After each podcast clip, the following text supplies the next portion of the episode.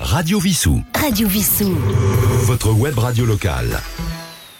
Bonjour, Roland, votre compagnie pour à l'écoute des livres. Eh bien, comme pour chaque émission, la première partie est consacrée à l'actualité littéraire et en deuxième partie, je recevrai tour à tour deux auteurs. Mais je vous laisserai le soin de les découvrir tout à l'heure. Nous commençons par la bande dessinée et nous avons chez Delcourt un ouvrage s'appelant Aide, Gêne, G-U-N, Autopsie d'un serial killers.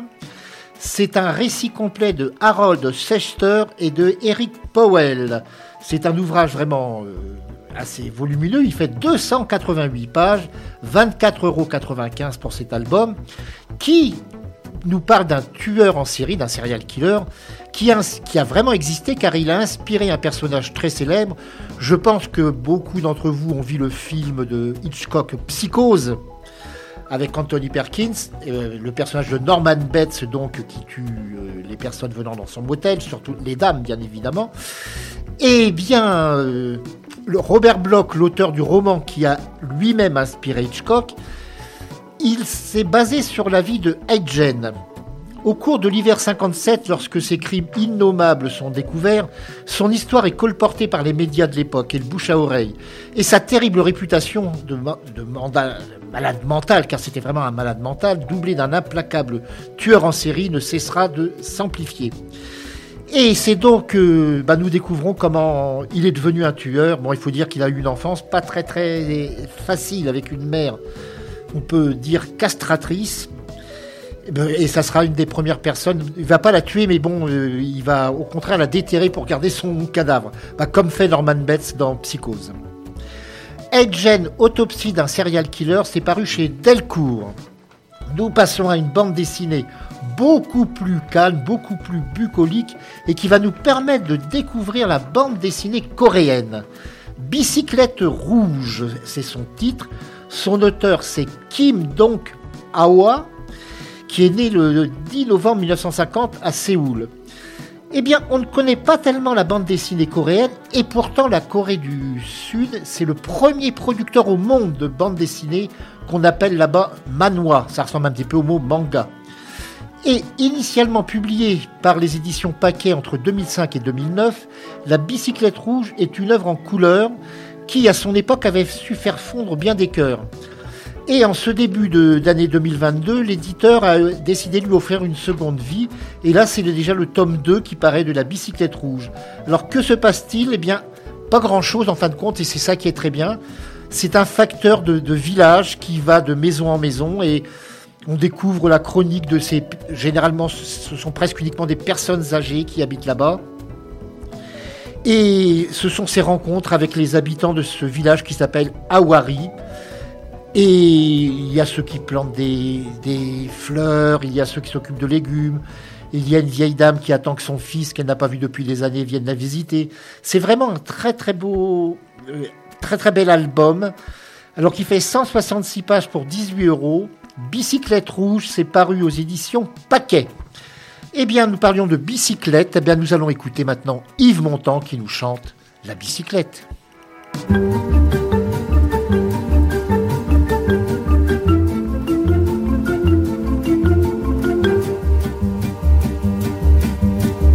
Quand on partait de bon matin, quand on partait sur les chemins à bicyclette nous étions quelques bons copains. Il y avait Fernand, il y avait Firmin, il y avait Francis et Sébastien. Et puis Paulette. On était tous amoureux d'elle, on se sentait pousser les ailes à bicyclette.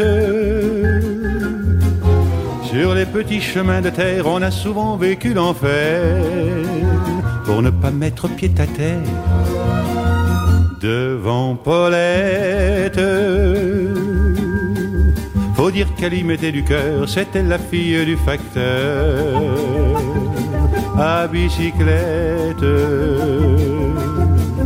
Et depuis qu'elle avait huit ans, elle avait fait en le suivant tous les chemins environnants à bicyclette.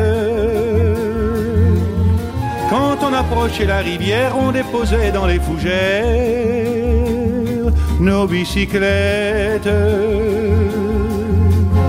Puis on se roulait dans les champs, faisant naître un bouquet changeant de sauterelles, de papillons et de rainettes.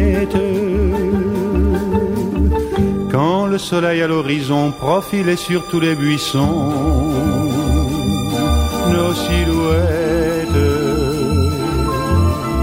On revenait fourbu content, le cœur un peu vague pourtant de n'être pas un seul instant avec Paulette.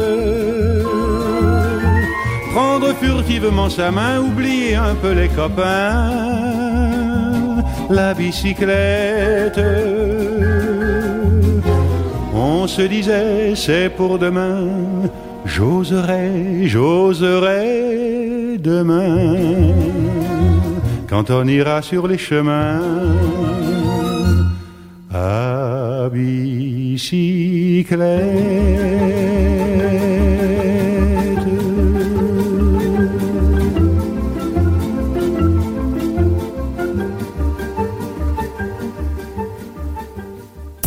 Radio Vissou. Radio Vissou. Votre web radio locale. Nous continuons avec les ouvrages pour la jeunesse avec euh, en premier Blanche-Neige et les 77 nains. J'ai bien dit 77 nains et non pas 7 comme d'habitude. L'auteur en est euh, David Cali et c'est paru à la joie de lire. Il était une fois une jeune fille nommée Blanche-Neige qui, pour échapper à une méchante sorcière, trouve refuge chez 77 nains. Et en échange de leur hospitalité, les nains demandèrent à la jeune fille de prendre soin d'eux et de leur maison. Épuisée par la charge de travail et excédée par les caprices des nains, en plus, c'est eux qui ont exigé qu'elle leur donne à chacun un nom. Il faut trouver 77 noms, rendez-vous compte. Eh bien, Blanche-Neige fut trop heureuse de croquer la pomme et de pouvoir enfin dormir. C'est donc une fin totalement différente que celle du conte que l'on connaît. Alors, c'est un album pour les enfants.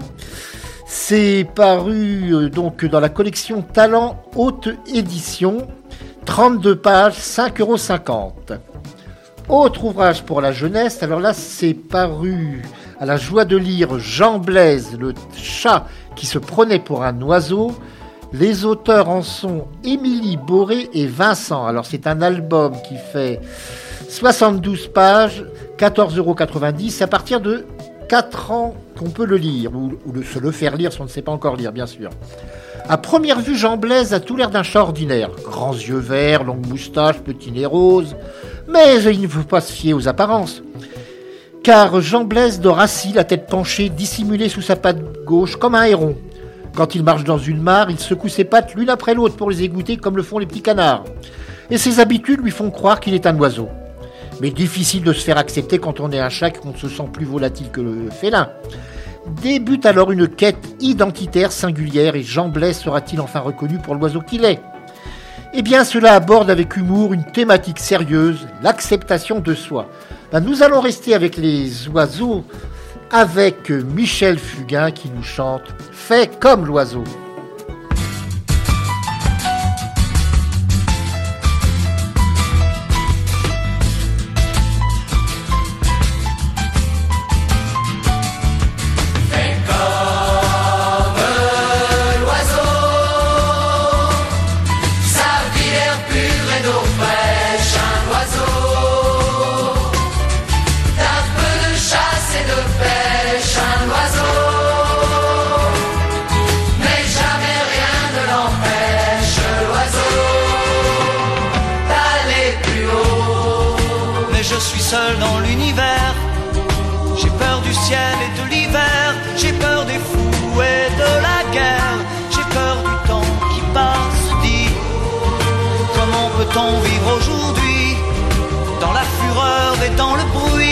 Ne sais pas, je ne sais plus, je suis perdu.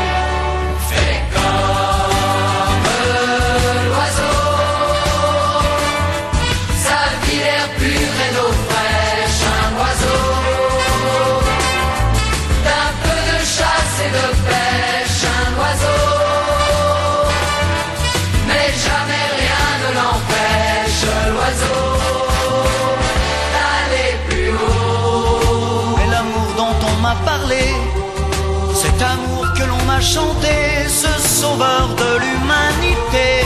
Je n'en vois pas la trace, dit. Comment peut-on vivre sans lui? Sous quelle étoile, dans quel pays? Je n'y crois pas, je n'y crois plus, je suis perdu.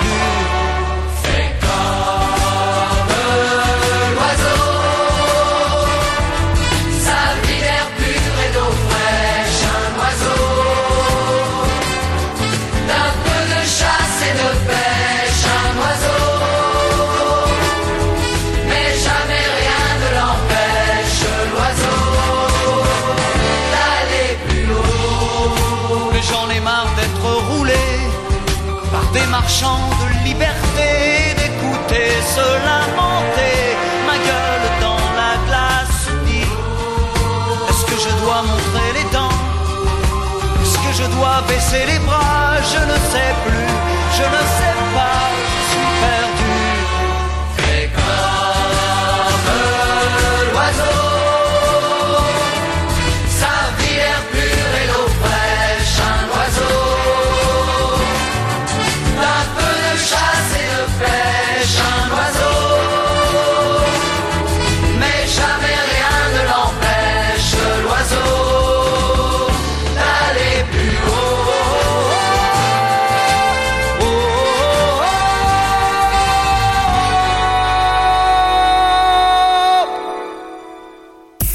Radio Vissou. Radio Vissou. Votre web radio locale. Nous allons maintenant passer à un, un projet, enfin un projet, un sujet plus exactement, très terre à terre, puisque nous allons parler de gazon. Gazon aux éditions Clean Sick Éditions. Eh bien, le, beaucoup d'ouvrages traitent des différents éléments qui composent des jardins. D'ailleurs, les ouvrages de jardinage se vendent beaucoup. Mais aucun à ce jour n'a exploré le plus simple, c'est-à-dire le gazon. Or, les sources littéraires et iconographiques dont nous disposons révèlent la place fondamentale du gazon dans la culture occidentale. Culture également littéraire, je veux dire. hein. Son importance symbolique comme son rôle à la fois structurant et sensible. Et s'appuyant sur de nombreuses archives et une riche iconographie, des plans, des peintures, des photos, des cartes, utilisant également des textes scientifiques, littéraires, philosophiques de l'Antiquité à nos jours, euh, L'architecte en chef Jacques Moulin et le paysagiste Alain Provost ont répondu à Lucie Nicolas Vuillerme qui nous dévoile l'histoire méconnue et fascinante de l'herbe que l'on maintient courte, puisque c'est le principe du gazon. Et il y a également en préface quelqu'un qu'on voit très souvent à la télévision, c'est Alain Baraton, qui est le jardinier en chef du domaine national de Trianon et du parc du château de Versailles depuis 82. Et ce livre, eh bien, bien que ça soit consacré au gazon, on pourrait penser que c'est un ouvrage très simple, bah pas du tout, c'est un très très beau livre d'art qui fait 280 pages, 23,90 euros. Gazon, alors je répète le nom de la maison d'édition qui est un petit peu compliqué, Klink Sick. K-L-I-N-C-K-S-I-E-C-K. Voilà. Nous parlions du gazon, bah maintenant nous allons parler du soleil, pourquoi pas. Frédéric Klett nous propose Le Soleil et nous, c'est aux éditions Favre. Les éditions Favre, une maison d'édition suisse dont je vous parle de temps à autre. Quelle importance le Soleil a-t-il eu pour l'émergence de la vie sur Terre? Comment fait-il pour briller depuis si longtemps et pour combien de temps encore? Les énormes éruptions solaires peuvent-elles perturber notre vie quotidienne? Représentent-elles un risque pour notre société technologique du XXIe siècle? À travers son expérience, l'auteur qui est Frédéric Klett qui est passionné par le soleil, nous plongera dans les instants de vie d'un physicien solaire, ce qu'il est d'ailleurs, et vous fera découvrir les causes et les manifestations incroyablement diversifiées de la machine magnétique qui anime notre étoile. Alors cet ouvrage est préfacé par, Bertrand Picard, qui est quelqu'un de connu. C'est un ouvrage considérable, il fait 496 pages, de nombreux dessins et surtout de nombreuses photographies. 26 euros, 496 pages, 26 euros. Le Soleil et nous, qui est en quelque sorte la Bible du Soleil, c'est chez Fabre. Et puisque nous parlons du Soleil, nous allons écouter au petit bonheur qui nous dit Je veux du Soleil.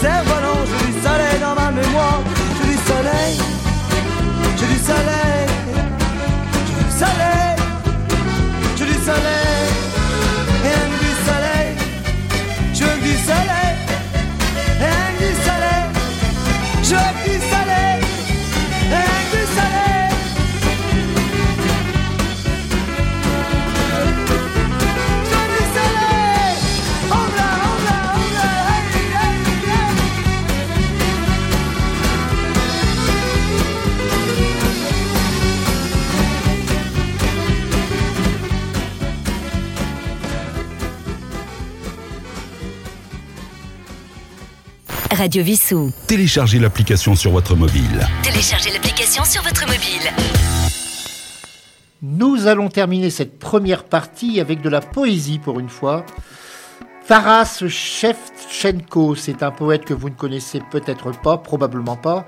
Eh bien, c'est un poète du 19e siècle ukrainien. C'était le poète héros de l'Ukraine, il était artiste peintre également. Il se retrouva au goulag parce qu'il défendait l'identité ukrainienne. Cela nous rappelle des événements que nous vivons malheureusement, enfin surtout que les Ukrainiens vivent actuellement. Et là, il se recueille de poèmes Notre âme ne peut pas mourir vient d'être réédité chez Segers. Et il faut savoir que les bénéfices de la vente de l'ouvrage sont reversés intégralement à une association, l'AMC France-Ukraine, pour soutenir son action humanitaire. C'est un. Donc, je ne vous lirai pas ces poèmes, car c'est à vous de les découvrir. Parlons de cette association qui est l'aide médicale et caritative France-Ukraine. Euh, il y a 50 bénévoles en 2014, 300 bénévoles en mars 2022, malheureusement avec les événements que nous connaissons. 1000 tonnes de matériel médical, euh, table d'opération, lampes, couveuses, etc., etc.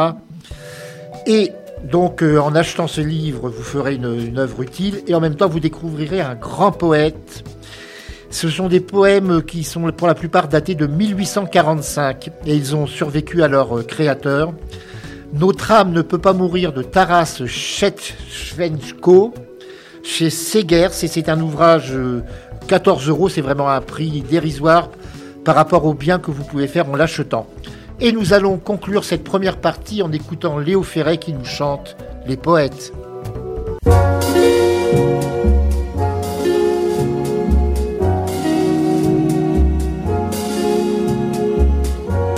Ce sont de drôles de types qui vivent de leurs plumes ou qui ne vivent pas, c'est selon la saison.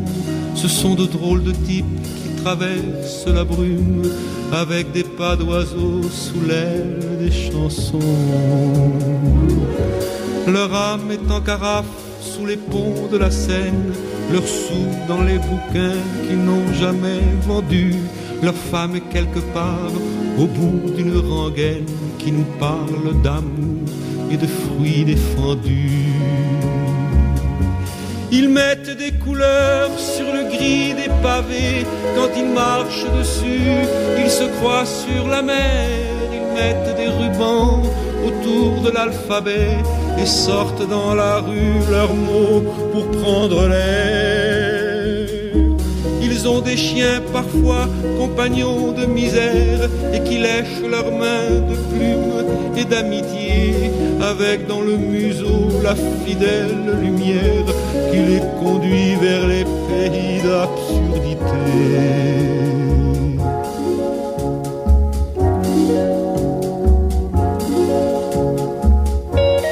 sont de drôles de types qui regardent les fleurs et qui voient dans leurs des sourires de femmes.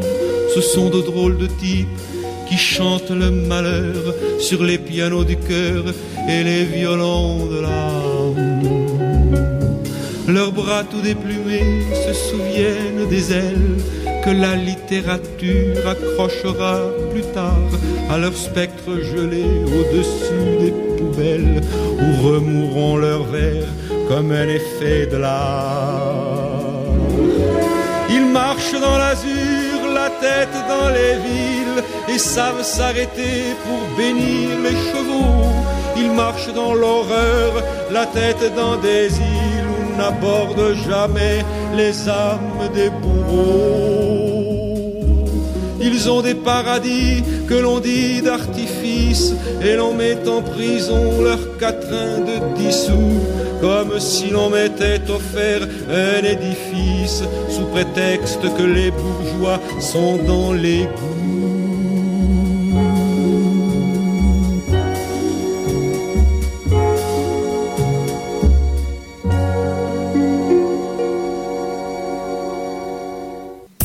Radio Vissou. Radio Vissou. Votre web radio locale. Eh bien, j'ai le plaisir d'être maintenant en compagnie d'un auteur, Ben Choquet, pour un ouvrage Le Dernier Truand, paru aux éditions Kens. Ben Choquet, bonjour. Oui, bonjour. Alors, c'est la première fois que je parle à ce micro des éditions Kens. Vous allez les présenter tout à l'heure. Vous les connaissez d'autant mieux que non seulement vous êtes un de leurs auteurs, mais vous participez activement à leur euh, devenir, si l'on peut dire. Oui, tout à fait. Donc alors, les Français disent édition Kens, les Belges disent édition Kennes. Ah, Kennes, euh, d'accord. Je dirais Kennes. Voilà, pas de souci. on est une maison d'édition belge euh, qui, a, qui existe depuis 9 ans. Euh, de fait, comme vous le disiez, moi je suis euh, auteur et depuis deux ans, je suis également directeur directeur marketing de la maison d'édition. Euh, on est une maison d'édition généraliste. Notre mantra, c'est euh, éditeur de coup de cœur. On fait donc euh, du roman jeunesse, du roman adulte, de la BD et de la non-fiction. Oui, j'ai vu d'ailleurs que vous vous intéressez, enfin, ce qui est normal un petit peu, je dirais, en Belgique, parce qu'il y a eu beaucoup de champions dans ce, cette profession, au cyclisme. Oui, entre autres, on vient de sortir notre premier euh, ouvrage euh, sur le cyclisme et euh, sur Remco Evenepoel. Il y en a d'autres qui est prévu. On en a un notamment en juin sur le Tour de France, les coulisses du Tour de France, pour être précis. On a Jean-Louis Pagès qui est qui fut pendant 30 ans directeur technique et donc le grand organisateur en, en, coulisses du Tour de France, qui sort un livre chez nous ici en juin à, à l'occasion de la Grande Boucle. Et Radio Wissou se trouve donc sur la commune de Wissou où vécu et où est inhumé le premier, champ, le premier vainqueur du Tour de France d'après-guerre. Voyez-vous Donc nous restons un petit peu dans le domaine. Mais nous allons maintenant parler de vous, si vous le voulez bien. Alors, vous êtes diplômé en sciences de gestion.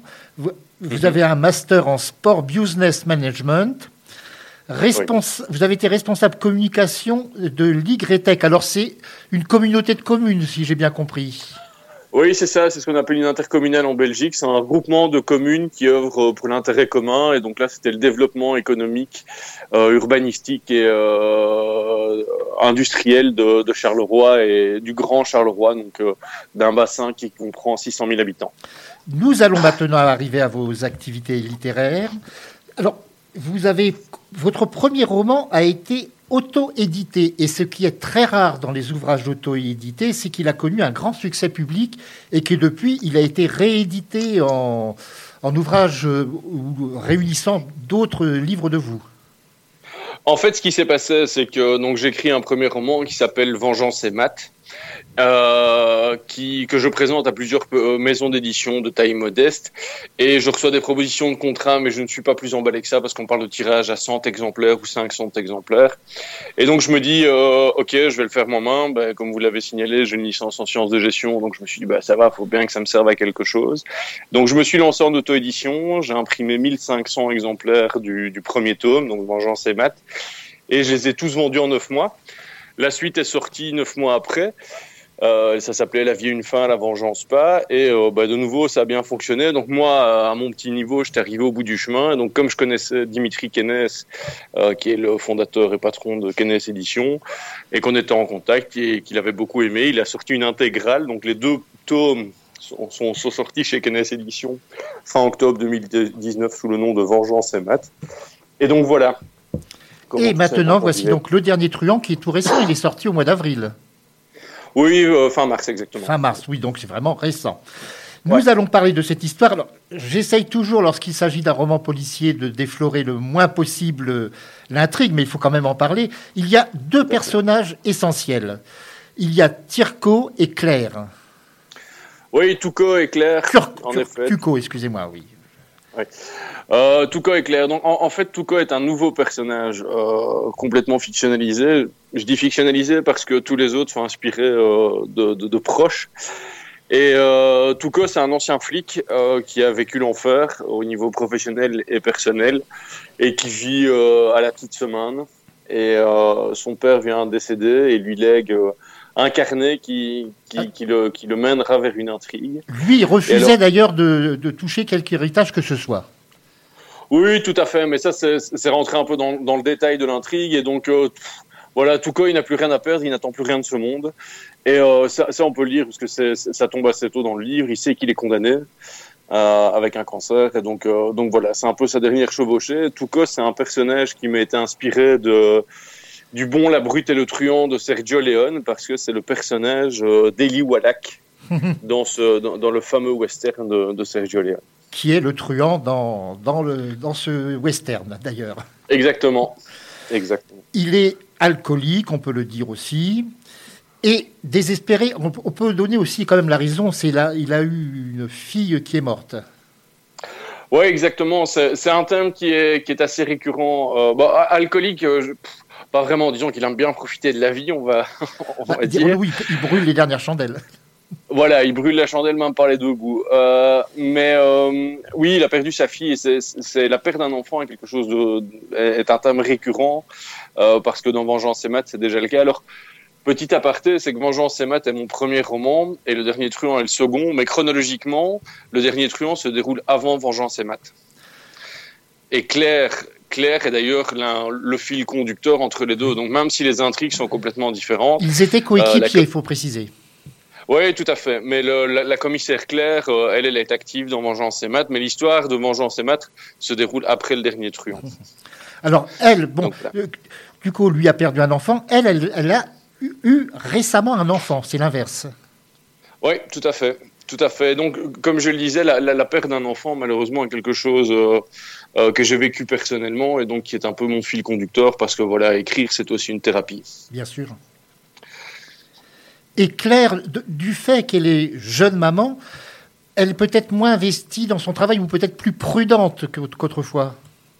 Mais Claire, en plus, euh, n'a pas besoin de travailler. Euh, elle a hérité euh, de, ses parents une fortune non négligeable, donc elle fait vraiment ça par dévouement et par passion. Et de fait, venant d'être maman, elle se pose la question est-ce que le, jeu en vaut encore la chandelle de, de se lancer à la poursuite de criminels, etc. Surtout que quand elle reprend du collier, la première enquête qu'on lui file, c'est un tueur de pédophiles. Alors, il y a plusieurs pédophiles qui ont été tués dans cet ouvrage. Et vous employez un terme, bon, qui est un terme américain, mais qu'on connaît peu chez nous, qu'il faudrait expliquer. On parle d'un vigilante.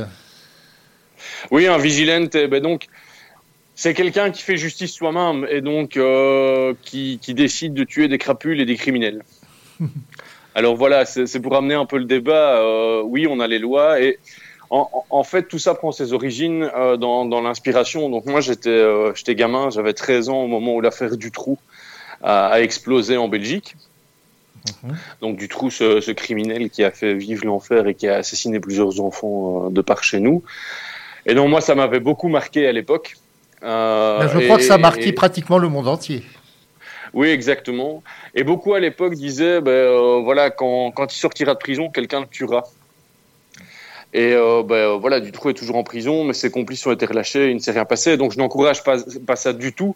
Mais voilà, je, au, au, travers de ça, je pose la question quand même des peines incompressibles, de, de parfois la légèreté des peines auxquelles ces monstres, parce que ce sont vraiment des monstres, sont condamnés. Et, euh, et donc voilà, donc ici on a quelqu'un qui décide de, de, de, de passer à l'acte et qui trouve que euh, les, les, quelques années, voire même les 30 ans de prison pour un tueur d'enfants euh, et violeur d'enfants, c'est pas assez. Donc euh, voilà, c'est un vigilante. Alors vous parliez tout à l'heure du bon, de la brute et le truand. Là, on pourrait presque dire que c'est le rôle presque de Clint Eastwood qui disait dans ce film il y a celui qui tient le revolver, il y a celui qui creuse, toi tu creuses. ouais. C'est ce qu'il disait à Eddie Wallach, justement. Ouais, tout à fait, tout à fait. Donc en, fait, moi, c'est un, des films qui m'a qui m'a beaucoup marqué. Je crois que je l'ai vu euh, 30 fois et chaque fois, je découvre des nouvelles choses. Euh, et, ce qui m'a vraiment euh, marqué au-delà au du, film et de la, réalisation de Sergio Leone, c'est la manière dont il a écrit ça. Et donc, euh, ben, chacun des personnages, il y a un bon, une brute et un truand. Mais en fait, Sergio Leone a, a, prouvé que personne n'est si, personne n'est blanc ou noir. Tout le monde est un peu de tout. Et donc chacun des personnages est à la fois bon, brut et truand, avec peut-être une dominante, mais que, que, que voilà qu'il y a un peu de bon dans chacun, un peu de truand, un peu de brut. Et donc c'est ça qui, qui, qui m'a un peu aussi inspiré. Quoi. Alors nous avons évoqué brièvement tout à l'heure l'héritage et le, la seule chose, parce qu'il va être, on va presque lui forcer la main pour l'accepter, c'est ce fameux carnet. Mmh. Oui, ben donc c'est tout quoi une, euh, une relation compliquée avec son père qui était un militaire. Le colonel, euh, on l'appelle le colonel pendant toute euh, l'histoire d'ailleurs. Oui, ça c'est voilà, c'est mon petit plaisir, c'est que Touko c'est son surnom et euh, le colonel c'est un surnom aussi et on ne connaît jamais le, le véritable prénom de ces deux personnages là. Mais euh, ouais, de fait, le, le, le, colonel lui lègue en héritage un, un carnet euh, dans, dans, lequel il va, il va lui indiquer certaines choses. Et là, l'intrigue va partir plus sur le, sur le colonialisme économique. Alors, ce qui est très intéressant, justement, c'est que l'on parle de l'ex, ce que l'on appelait le Congo belge. Et en France, on n'est pas toujours très fort en histoire, j'ai l'impression. Et on oublie souvent que le Congo, ce qu'on a le Congo belge, a été à une époque la propriété privée du roi. Mmh. Tout à fait. Donc, avant d'être colonisé et de devenir euh, dépendant de l'État belge, ce qu'on appelait le Zaïre aussi, était euh, la propriété privée du roi Léopold.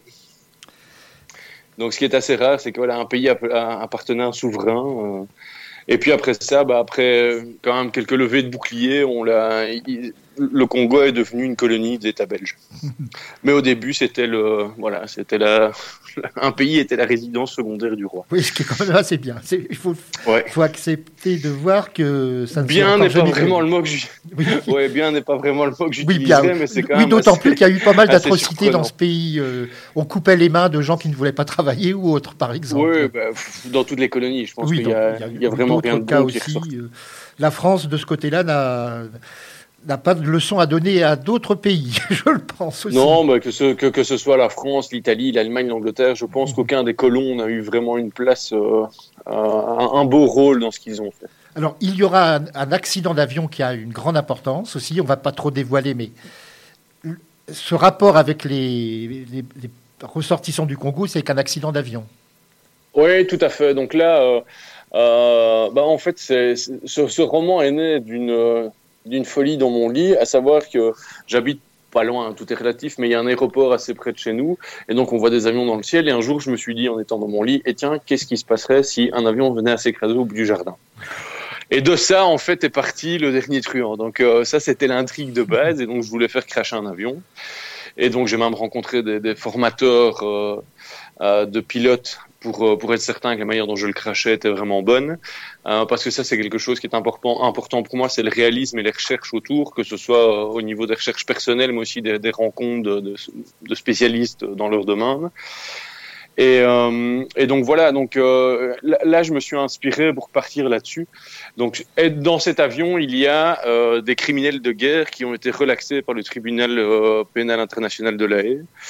Et euh, là, je me suis inspiré de ce qui s'est passé en ex-Yougoslavie, où beaucoup de criminels de guerre ont été euh, d'abord condamnés en premier, au tribunal de première instance et puis relâchés en appel. On Donc peut voilà, aussi donc, penser, euh, on peut également un peu penser au Rwanda, par exemple. Oui, bah, oui, malheureusement, des criminels de guerre, il y en a partout, et je pense qu'on en aura encore prochainement avec ce qui se passe en, en Ukraine, euh, avec les, les- les exactions des soldats russes. Hélas. Alors, j'ai oublié de préciser qu'il y a quand même une ville qui est très importante pour vous et qu'on retrouve dans votre ouvrage, c'est Charleroi. Exactement. Bah, écoutez, je, je, suis né à Charleroi, j'ai vécu à Charleroi euh, et je vis toujours ici. Je suis dans une commune euh, à 800 mètres à vol d'oiseau de Charleroi. Donc ouais, c'est exactement ma ville. Pourquoi je l'ai prise euh, comme, comme théâtre de, de mes actions? Simplement parce que Charleroi était une ville qui était énormément décriée, à juste titre à certains moments, mais qui, qui, qui est un peu comme le phénix et qui renaît de ses cendres. Et donc prendre Charleroi comme, comme, comme scène d'action, c'était quelque chose d'important pour moi. En plus, je n'écris que sur les lieux que je connais, que j'ai visités et que j'ai vus de mes propres yeux. Et donc, ben voilà, comme je, je vis à Charleroi, c'était c'était beaucoup plus facile. Et d'ailleurs, dans Vengeance et Maths, là, qui est mon autre ouvrage, on, on- Charleroi est encore plus présent. Même si on voyage beaucoup plus au Moyen-Orient, etc., Charleroi est encore plus présent. Alors, votre ouvrage ne se termine pas par le mot fin, mais par le mot à suivre.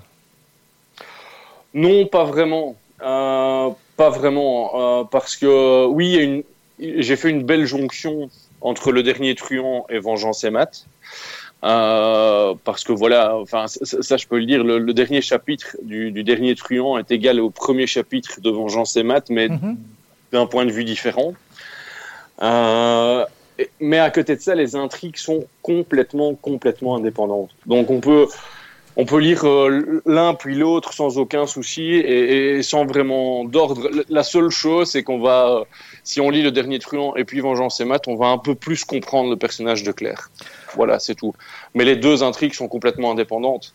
Alors, bon, nous n'avons pas trop dévoilé, parce qu'il ne faut surtout jamais trop dévoiler une, euh, une intrigue policière. Exactement. Mais je voudrais quand même dire à nos auditeurs que ces 300, 380 pages, pratiquement, elles se lisent je- pratiquement d'une traite. Parce que lorsqu'on est pris par cette histoire, par ces personnages qui sont euh, les deux très différents, mais aussi attachants l'un que l'autre.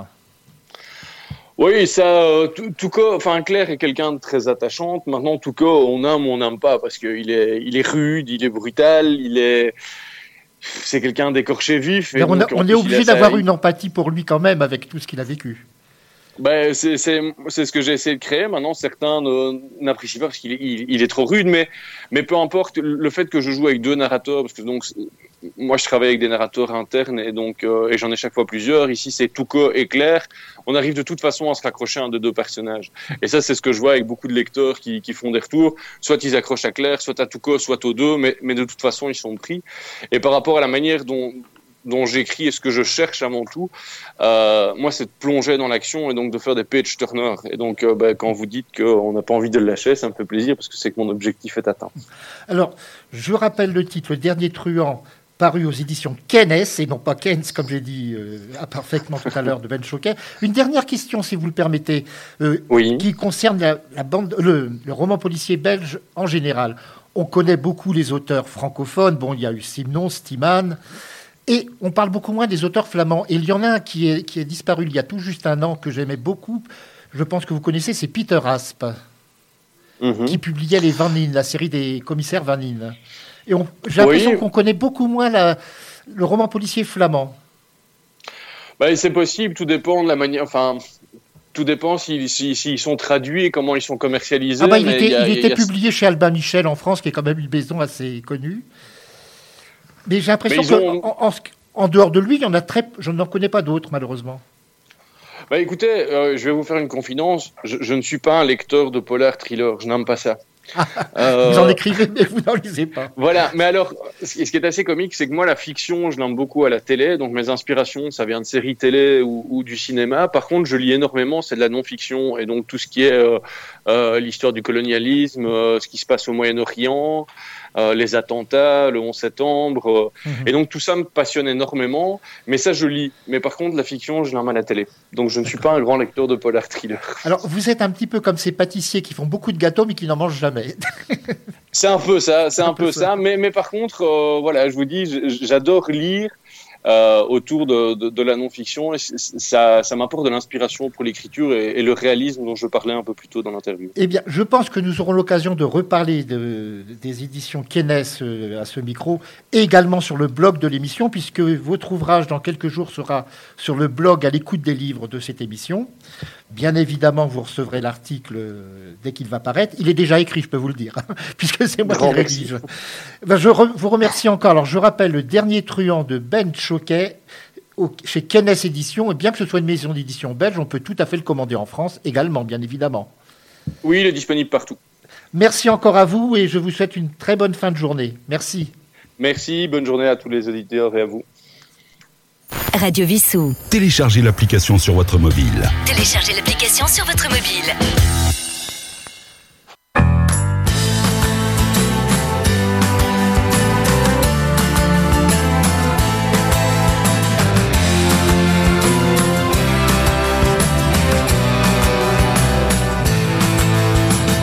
Été 1868, quelque part dans le Grand Ouest, il a sauté sur son cheval pour disparaître en un geste. La porte du saloon claque encore, dehors le vent fouette la poussière. Lui il galope vers son sort sans jamais regarder derrière. Est-ce qu'il cherche ou est-ce qu'il fuit? Est-il sûr ou incertain? Est-ce qu'il tente de rattraper ou d'échapper à son destin? À quoi ressemble son avenir? Une évidence ou un mystère? Il se fabrique un empire, il est fait d'ombre ou de lumière.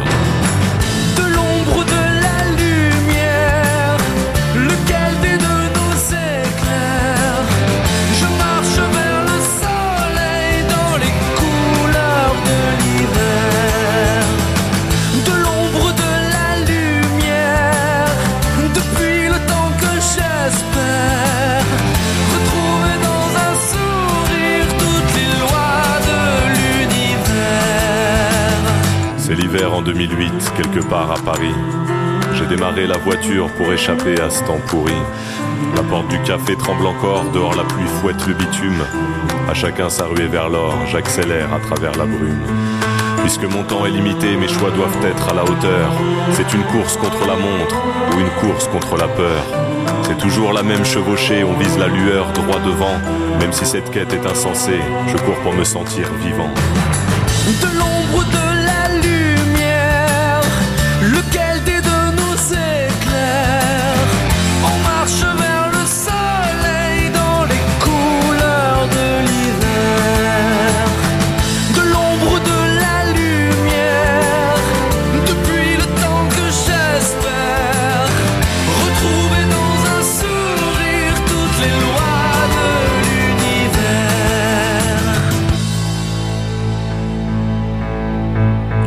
À travers les siècles, mais c'est toujours la même chevauchée. As-tu peur que la route s'achève? Mais cette course est insensée. As-tu mis un nom sur toutes les lèvres? Les lèvres.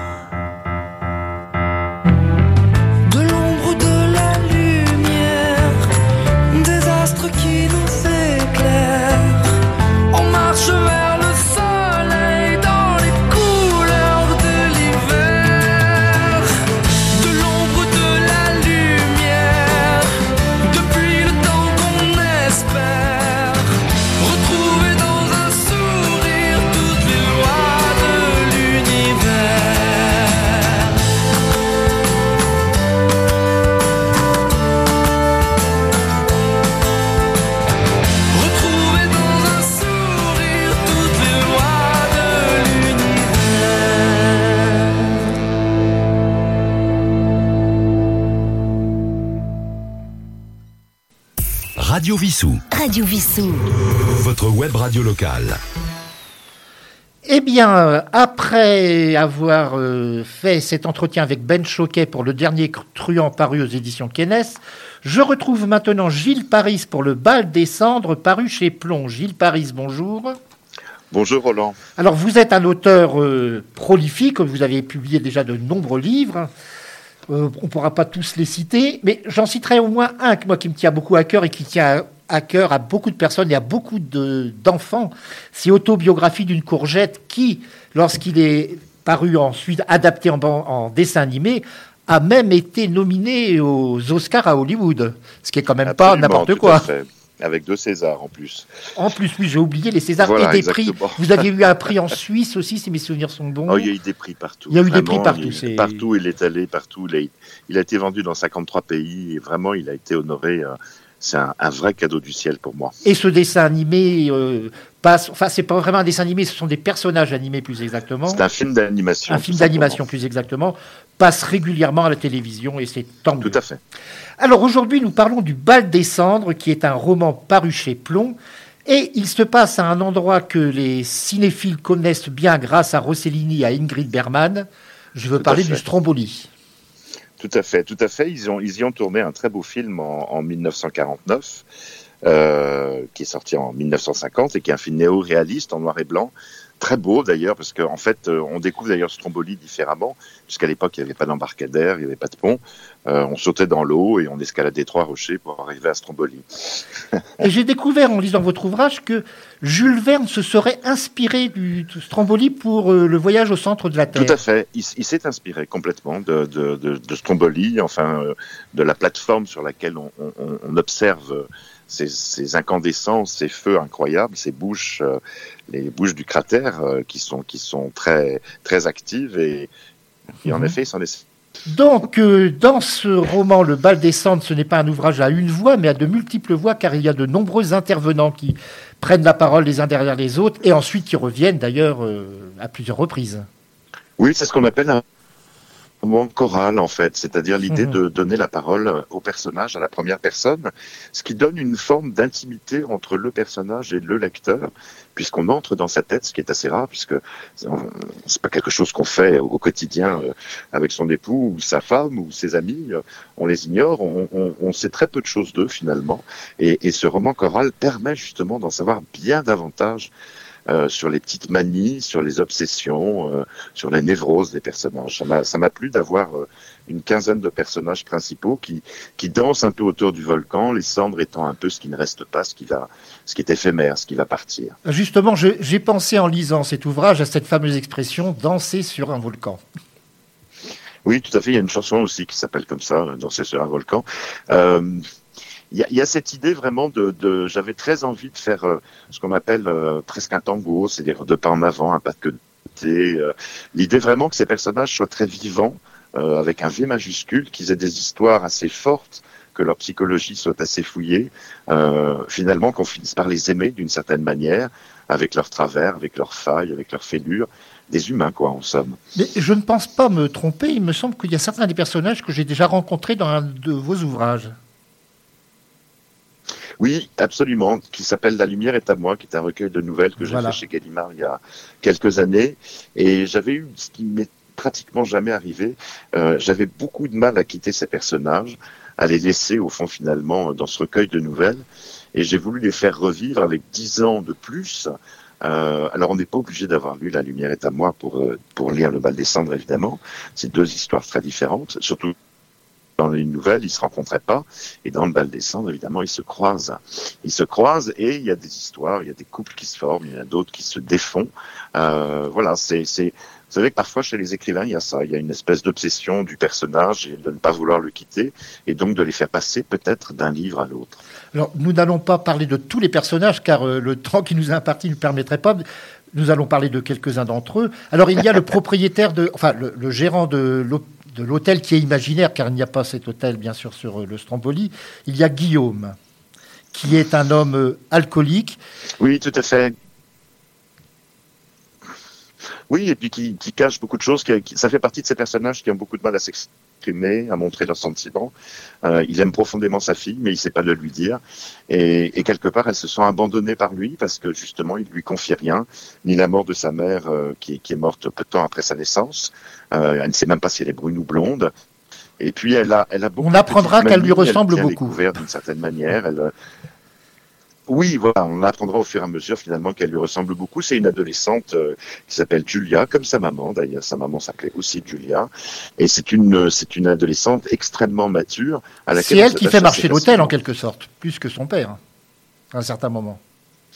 Oui, avec son père, avec Matteo, qui, qui est, qui est, qui est l'ami du père, en fait. Euh, en tout cas celui avec lequel euh, il a un passé assez lourd, puisqu'il a travaillé dans le renseignement, euh, et ils ont vu des choses qu'ils n'auraient peut-être pas dû voir, ils ont fait des choses qu'ils n'auraient pas dû faire, euh, et ça les hante tous les deux d'une manière un peu différente. Je pense que l'alcoolisme du père est plutôt dû à son passé, euh, et que Matteo, lui, d'une certaine manière, s'en sort un peu, un peu mieux, on va dire. Alors il y a toujours des personnages pour le lecteur. le lecteur s'attache plus peut-être à certains personnages qu'à d'autres, c'est humain si l'on peut dire. Il y a un personnage, moi, qui, Oui, qui m'a beaucoup intéressé, c'est Lior, qui est considéré presque comme un sorcier, ou diabolique même, à Voilà, qui est un parce qu'il a en sauvé fait, la vie de sa mère. hein. Enfin, au départ, au, au départ, c'est un personnage assez pur au fond. Finalement, il a 25 ans. Euh, il sait pas encore ce qu'il aime, s'il aime les hommes ou les femmes. Il n'a pas du tout réfléchi à ça vraiment. Il est assez déçu par la nature humaine. Il était profondément, il est profondément attaché à ses parents. Euh, pas un homme euh, n'atteint la cheville de son père, pas une femme n'atteint celle de sa mère. Il a vraiment une obsession de la famille, une famille parfaite d'une certaine manière. Et sa mère a eu des gros problèmes de santé qu'il a soigné à sa manière, euh, et c'est quelque chose dont il ne veut pas parler parce qu'il a, c'est pas qu'il en ait honte, mais c'est quelque chose euh, qui n'est pas euh, rationnel réellement, euh, et ça le dérange beaucoup. Et en même temps, c'est un personnage qui a, qui a un rôle euh, très important dans le roman, justement, qui oscille entre le rationnel et d'une certaine manière le développement même du personnage qui va finir par choisir un homme. Alors, il y a une dame qui s'appelle Elena qui est paralysée, et le fait qu'elle soit handicapée, elle est peut-être plus l'observatrice de tout ce groupe. Oui, elle l'est de toute façon par nature parce qu'elle a des, carnets euh, qu'elle emmène toujours avec elle depuis toujours. Elle note euh, des, elle prend plein de notes. Elle donne vie d'ailleurs dans son théâtre intérieur à des personnages, à des vies qu'elle invente littéralement. Euh, elle adore observer. Elle adorait observer même avant la chute qu'elle a, qu'elle a eue dans les escaliers, qui lui a fait perdre l'usage de ses jambes. Elle a une, on va dire une, une dame de compagnie qui s'occupe d'elle. Qui a une euh, importance également et dont le frère est important. bien, qui a une grande importance dans le roman, on verra ça sur la fin surtout, euh, et qui, euh, voilà, cette comtesse, euh, elle est venue à Stromboli autrefois avec ce mari qu'elle aimait tant, qui est malheureusement décédé d'un accident euh, bête, stupide, il s'est fait renverser, euh, et elle avait l'habitude de venir avec lui à Stromboli, de dormir au sommet du volcan. Donc venir à Stromboli pour elle est une source de presque de jouvence pour lui rappeler euh, le temps béni où elle était avec l'homme qu'elle aimait. Il y a Anton, alors lui, il fait partie de ces gens qui ont un besoin presque pathologique de séduire. Oui, absolument, parce qu'il a besoin de ça, comme il le dit lui-même à un moment donné dans le roman, pour donner un sens à sa vie. C'est-à-dire que c'est un chirurgien qui travaille sur les pays en guerre. Il a l'habitude de transporter des blessés sur son épaule, il a l'habitude de soigner euh, ce qu'il peut, euh, euh, il a l'habitude de travailler sur des campements sommaires, d'échapper aux bombes, balles aussi. Et je pense qu'il est marié, il a trois filles, il est profondément amoureux de sa femme, il aime sa femme, mais il ne peut pas euh, maîtriser littéralement euh, la séduction euh, qu'exerce parfois euh, un, un regard, une épaule, une cuisse, un bras, un avant-bras. Enfin, il est, il est, il est dans la séduction totale. A priori, il est plus du côté des femmes. Enfin, euh, se faire séduire aussi par un homme n'est- pas quelque chose qu'il euh, qu'il repousse non plus. Et dans les personnages, donc, comme je l'ai dit, nous n'allons pas tous les présenter, mais il y en a un, moi, qui m'a également particulièrement touché. C'est Tom, un enfant, qui parle très souvent de quelqu'un qu'on ne voit pas, d'ailleurs, qui s'appelle Gris. Absolument, c'est un clin d'œil euh, peut-être à mes quatre premiers romans que j'écrivais à hauteur d'enfant. C'est un peu une courgette, c'est un peu un Simon, un Victor. Euh, c'est un peu un de ces personnages que j'ai inventé euh, quand j'ai quand, quand j'ai commencé à écrire. Et je voulais, euh, on sait qu'avec Lior, il y a un petit côté irrationnel. Il y en a un aussi avec Tom. Alors on ne sait pas réellement si ce personnage qui est tout le temps à ses côtés euh, est bénéfique ou maléfique pour lui. On devinera, on, on, on, on peut le dire, le il est plutôt bénéfique. Il est Oui. plutôt bénéfique pour lui, mais euh, en même temps, euh, on ne sait pas si c'est rationnel, pas rationnel, s'il- si c'est un personnage qu'il invente ou s'il y a un peu de magie dans tout ça. Alors, euh, je- cela euh, nous amène à la, à la question suivante. L'enfance est très, très importante dans vos romans. Les enfants sont toujours Oui, très souvent très importants. l'adolescence, oui, parce que c'est ce qu'on, c'est ce qui nous, comment vous dire, L'enfance et l'adolescence, c'est vraiment ce qui font de nous euh, l'homme ou la femme qu'on devient. Euh, donc euh, personne ne peut se soucier ou, ou, être indifférent à son enfance ou à son adolescence. et je pense que quand on est adulte, on, on, on, on, transporte ça avec soi. Donc euh, les personnages d'ailleurs agissent en fonction de, de, leur enfance, de leur adolescence. Il n'y a pas de psychanalyse euh, derrière tout ça, c'est simplement un fait euh, avéré. et après, c'est des choses qu'on fait consciemment ou inconsciemment, bien sûr, en fonction de ce qu'on a vécu, enfant souvent, ou adolescent. Les secrets familiaux aussi sont souvent au centre de vos œuvres. Oui, c'est vrai, mais je, je pense qu'on a tous des secrets on a tous des jardins secrets, on a tous des, des, des choses qu'on garde pour soi, qu'on n'a pas envie de révéler. Alors, euh, avec des degrés plus ou moins euh, importants. Dans le roman, les, les, secrets ont une grande importance et ils sont à peu près tous révélés euh, dans la dernière partie du roman. C'est un roman qui est en trois parties, hein, avant, pendant mmh. et après l'éruption de ce volcan. et c'est une manière peut-être aussi d'arriver à se libérer d'un poids, d'un poids du passé. les secrets sont faits et d'ailleurs, pour être révélé. Le Stromboli est considéré comme un presque comme un être vivant. D'ailleurs, on l'appelle Idou. Lui, c'est lui. C'est comme s'il était une personne. Voilà, exactement. Les, les Strombolani, les habitants de Stromboli, ont, ont l'habitude de vivre à ses côtés. Et d'ailleurs, vous savez, qu'on soit euh, à l'Etna ou qu'on soit ailleurs, euh, à l'île de la Réunion ou, ou dans n'importe quelle île volcanique, euh, les habitants s'habituent de toute façon euh, euh, à vivre au quotidien avec la menace d'un volcan qui est toujours en activité. Tout à fait, je peux, je peux en témoigner pour avoir vécu pendant près de 18 ans à l'ombre de la soufrière en Guadeloupe, qui, a voilà, qui est toujours en activité. Ouais, ouais. Mais bon, enfin, ne parlons pas de moi, on n'est pas là pour cela.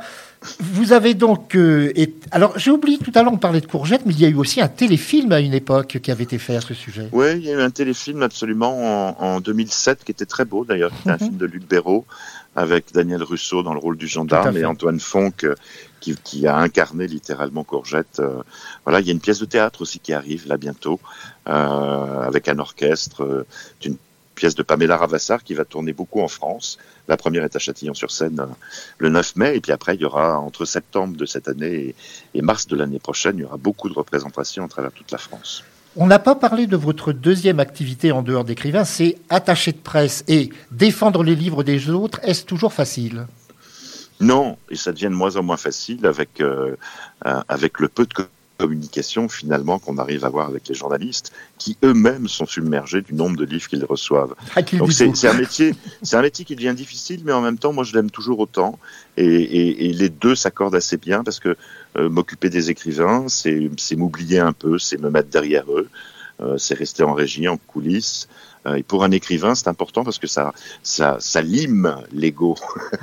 et donc c'est, et donc c'est pas mal, c'est pas mal de faire. Mais ça, je peux dire que votre agence est très active parce que je dois recevoir au minimum 5 ou 6 livres par mois de, venant de votre agence. Oui, oui, oui, oui, oui, ça, ça, et vous savez, la plupart des, des grands journalistes nationaux, eux, en reçoivent euh, oui, pratiquement entre 40 et 50 par jour. Donc, oui, oui. Euh, imaginez. On peut comprendre qu'ils se cachent un peu derrière leur téléphone et, et derrière leur mail aussi. Alors, vous avez écrit pour le, pour euh, le cinéma en quelque sorte, bien que ce ne soit pas vous qui ayez fait l'adaptation. Mais avez-vous envie d'écrire directement pour le cinéma un scénario? Peut-être, euh, peut-être, je le ferai peut-être pour le bal des cendres. Il y a des, des projets euh, qui sont vraiment, vraiment au stade du projet encore. Euh, euh, pour, pour, pour ce livre-là, il, il, y a des producteurs qui sont intéressés. Si les choses se concrétisent, euh, peut-être que je ferai, euh, pour la première fois, je travaillerai sur le scénario avec peut-être. On verra. Eh bien, Gilles Paris, je vous remercie. Alors, je rappelle le titre de cet ouvrage, Le bal des cendres, paru chez Plomb. Ça, je peux témoigner que c'est un ouvrage vraiment très intéressant. Vous étiez d'ailleurs au Festival du Livre de Paris. Je pense que vous avez eu des contacts oui. avec vos lecteurs. J'ai adoré. C'était une réussite totale, ce Festival de Paris. Euh, D'habitude, au Salon du Livre de Paris, on signait pas beaucoup, mais là, vraiment, euh, ça faisait plaisir vraiment d'échanger avec autant de lecteurs. Et grâce un, à un vous, j'ai fait la connaissance d'un auteur grec qui passera probablement dans cette émission dans quelques temps. Grâce à vous. J'espère bien. Alors, bah, nous bien. allons conclure avec une chanson dont j'essaye toujours de trouver une chanson un petit peu en rapport avec le livre. Bah, tout ouais. bêtement, j'ai pris une très ancienne chanson de Julien Clerc, Le cœur volcan. Oui, exactement, que je connais bien et que j'adore aussi. Bien, merci encore à vous et merci à très bientôt. Roland. À bientôt. Radio Vissou. www.radiovissou.fr www.radiovissou.fr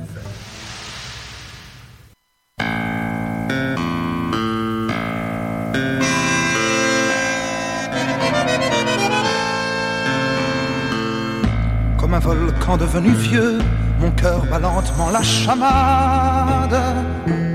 La lave tiède de tes yeux coule dans mes veines malades. Je pense si souvent à toi que ma raison en chavire. Comme feraient des barques bleues et même les plus grands navires. J'ai la raison à raisonner dans un port désert, dérisoire toute ma vie s'est arrêtée comme s'arrêterait l'histoire. J'ai la raison à raisonner dans un port désert, dérisoire toute ma vie s'est arrêtée comme s'arrêterait l'histoire. Comme une légende qui s'éteint, comme un grand peuple en décadence comme une chanson qui se meurt, comme la fin de l'espérance. Mon cœur volcan devenu vieux bat lentement la chamade. La lave tiède de tes yeux coule dans mes veines malades. Comme une armée de vaincus, l'ensemble sombre de mes gestes fait un vaisseau du temps perdu dans la mer morte qui me Mon cœur volcan devenu vieux bat lentement. La chamade, la lave tiède de tes yeux coule dans mes veines malades.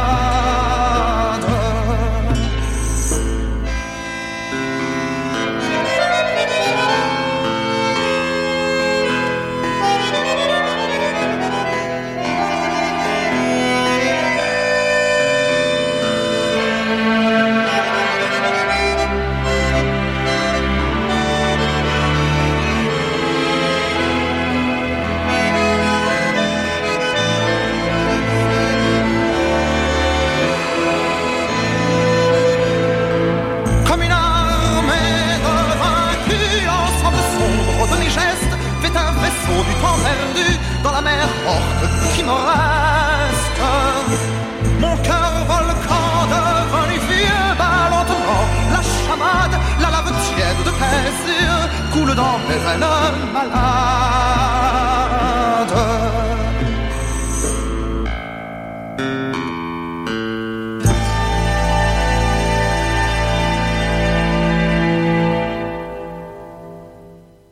Radio Vissou. Téléchargez l'application sur votre mobile. Téléchargez l'application sur votre mobile.